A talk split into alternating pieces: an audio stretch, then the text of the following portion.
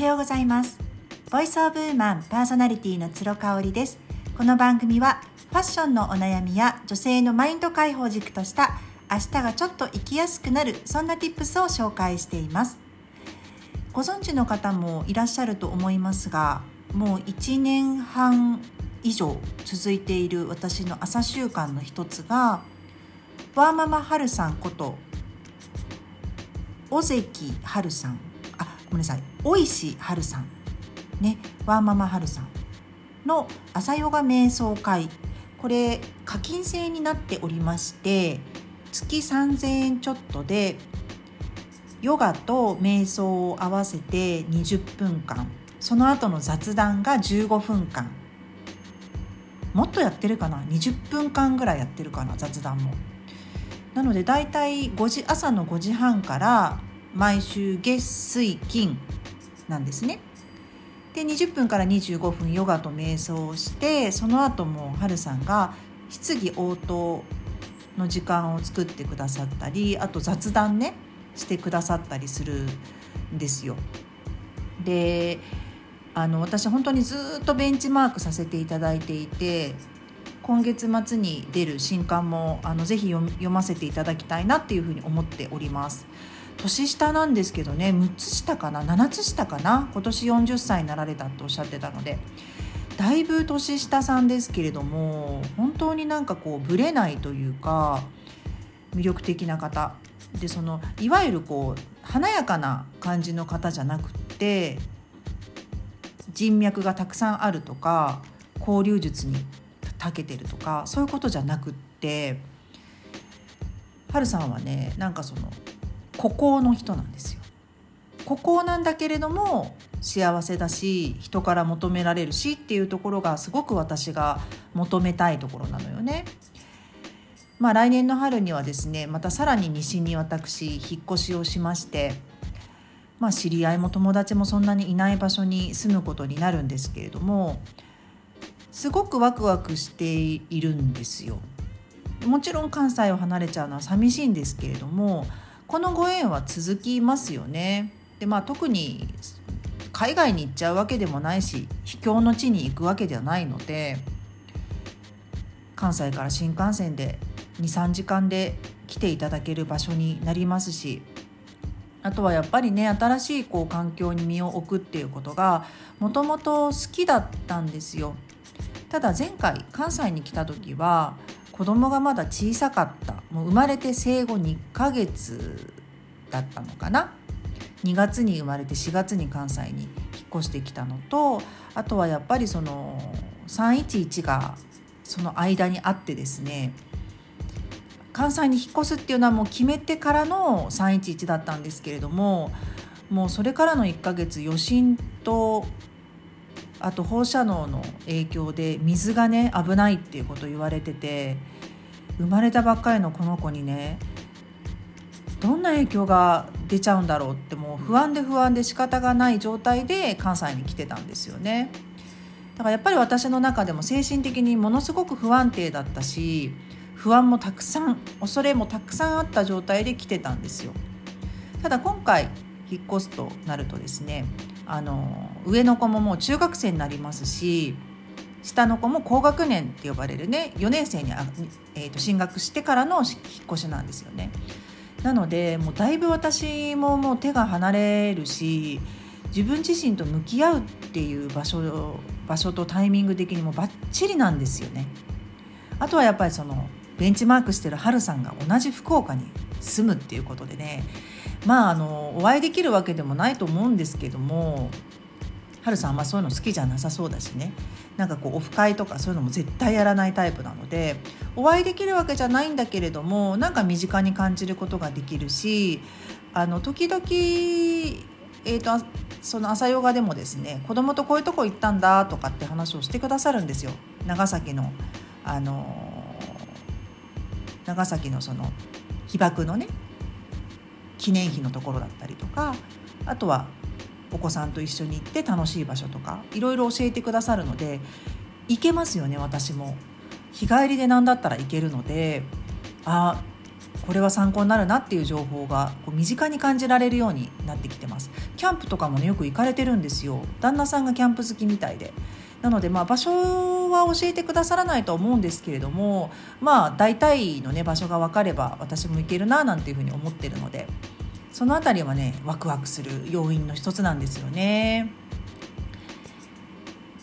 ベンチマークしてる人私、まあ、結構たくさんいるんですがあこの人忘れてたなっていう人がいて皆さんプロオゴラレアさんって知ってます？通称プロオゴさんって呼ばれる方で。私ね誰かのシェアで知ったんですよ。人からおごられてご飯を食べて生きていってる人がいるらしい。たしかも若干20代前半らしいっていうのをね23年前に知ってでタイミングよく彼のね新しい本が出てたので「おごられて生きていく」みたいな題名だったと思うんですけどもうねめちゃめちゃカルチャーショックでした。こんな人いるんだって思って。あの私の義理の兄ってねベネズエラ系のアメリカ人で、まあ、ベネズエラ生まれなんですけどアメリカで生まれてる育ってるんですよね。であのカトリック信者でもありますしまあそのアメリカで住んでいたので何て言うんだろうそのカトリックの教えとか国民性も関係してると思うんですけどね人に頼るっていうことがすごく上手なんですよ。でもちろん自分も頼ってほしいけど自分が困ってる時にはあの頼らせてねっていうそういう人なのね。私それいつもすごいなって思っててだからもう結構彼からですねあの Do me a favor って言ってお願いがあるんだけどって LINE 来るとおおなんだろうって結構大変なこともさらっと頼んでくるんでねなんだろうってなっちゃうんですけどすごく上手もうその代わりもう何かあったら、えー、もう僕を絶対頼ってねっていうウェルカム姿勢もすごいんですよ。ちょっと話戻っちゃうんですけど311の後ねお水がちょっともう水道水が危ないって東京でも言われてた時に私の息子は生後1ヶ月。で姉の3番目の子供が生後半年だったんですよ。だからまだミルクを飲んでたのね。授乳はもう終わってたんですけど。やっぱその時にですねあのコンビニとかドラッグストアからもうお水が一斉になくなったんですよ。トイレットペーパーもなくなったんだけどとにかくお水がなくなったんですね。でその時にですねあの義理の兄が横須賀のベースで働いていたんですよ。あの軍軍隊じゃなくって英語の先生なんですけどあの、まあ、ちょっとなんでそのベースなのにね英語の先生が必要なのかっていう話はまたご興味あればしたいと思うんですけどね。あのアメリカ人でも英語喋れない人って実はアメリカってたくさんいるんですよ。なぜなら移民が多いからね。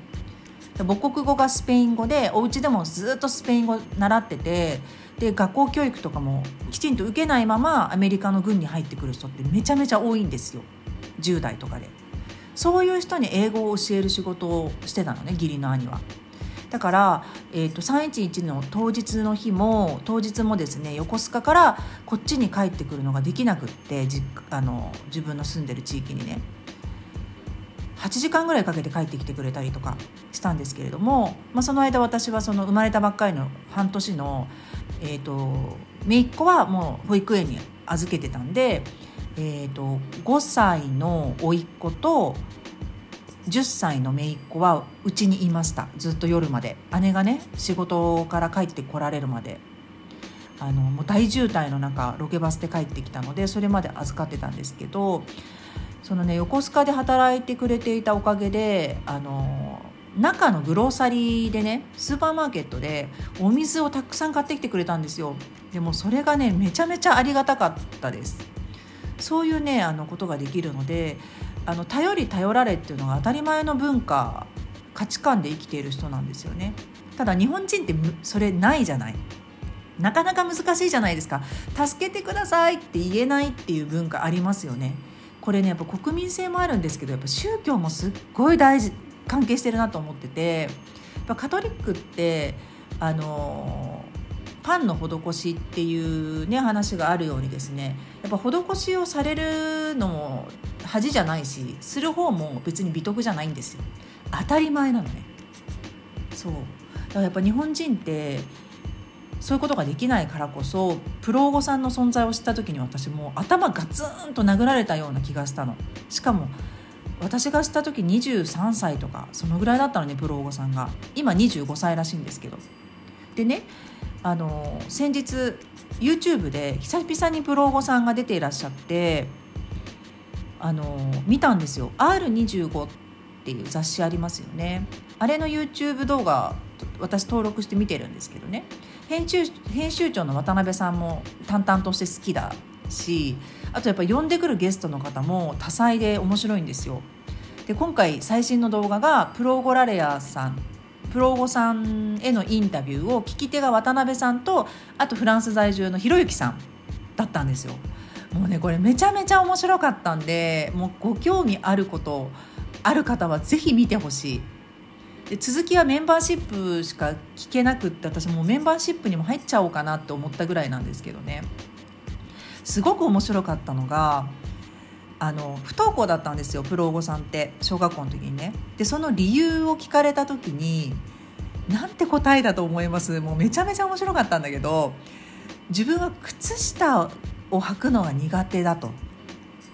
ね。ただ幼稚園ぐらいまではあの靴下を履いてていることに対してそれが自分がなんか違和感で居心地が悪いっていうのに気づかなかっただけなんだって。ただ小学校の時にあ自分はこう靴下を一日中履かないで過ごすとすっごく調子いいなっていうのに気づいてから履かないといけない場所には行けなくなった。つまり学校に行けなくなったって話をしててひろゆきさんがそこにめちゃめちゃ食いついてたんですよ。で私ももう大爆笑して聞いてたんだけど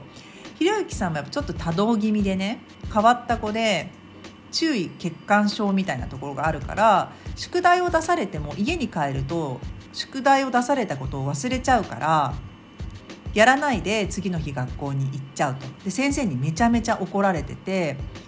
もうとにかく先生に注意されたり怒られたりしてたんだけどなんで怒られてるかが分かってなかったっていうのね。面白いよね。でも学校は好きだったんだって。もう友達と喋りたくって学校には行ってたし、まあ、勉強もできたみたいなんですそこそこね。だからもう普通に行ってたと。ただそのプロお子さんの靴下の話を聞いてあ本質的なところはそこですよねって。やっぱ違和感を持ったまま人って生きてちゃダメなんだよねって。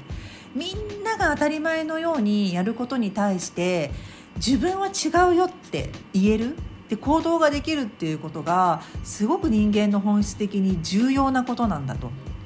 右向け右で当たり前のようにやるんじゃなくって自分は人が当たり前にやってるようなことが嫌いできないっていうことをきちんと言えるかどうかで周りの大人がそれを許してあげれるかどうかってすっごく大事だなって思ってるんですよね。今週ねちょっとうちの次男くんも調子があんまり良くなくって月曜日お休みしたんですよね。でもあの月曜日の朝にね体操着をですね後ろ前逆に着ていた時点であもうお休みしなさいって言いました もう顔色もなんか悪いし死んだ魚の目のような感じだったんでねでまあその代わり大好きなゲームはお兄ちゃん帰ってくるまではできないから本読んでたりとかあの一緒に散歩行こうねっていうことでもうずる休みですよねただやっぱりね私はあのそこで無理やり行かせてもですね結局本質な部分を無視させちゃってるじゃないですか。なんかわかんないけど行きたくないっていう時ってあるんですよね。うん、でそこをこう無視して頑張って働き続けたり学校行ったりとかしてると人ってやっぱり心を壊すし体も壊していくんですよ。うん私はなんか幸いにして学校はあのそんなに嫌いじゃなかったんで行ってましたけど時々やっぱずり休みしたくなっちゃってうちも母が働いてたんでね今日はもう一日家で寝てなさいって言われて仮病を使って寝てたりとかすると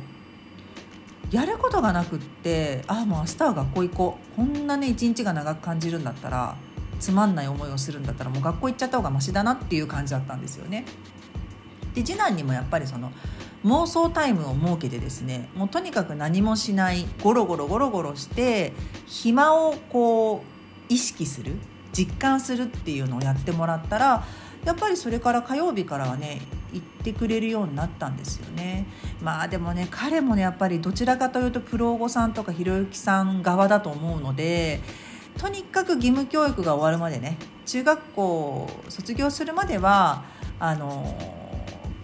学校っていうところに軸足を置いてほしい、うん、その代わりもうね休みの日は好きなことしなさいっていう感じですけれどもね。だからまあ中学卒業したらもう仕事するなり、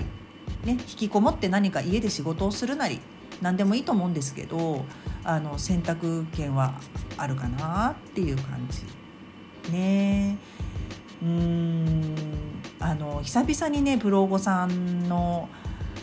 何て言うんでしょうお声を聞いてお姿を見てねお姿ってすごい年下だけどね何だったら息子ぐらいの年ですけどすごいよね。もう突き抜けちゃってるなと思って。うん私もなんかもっともっと47歳ですけど突き抜けられることあるんじゃないかなっていうふうに実感しました。もう本当に面白いんで R25 編集部の YouTube 動画よかったら見てみてください。今日も最後まで聞いていただいてありがとうございました。それではまた明日。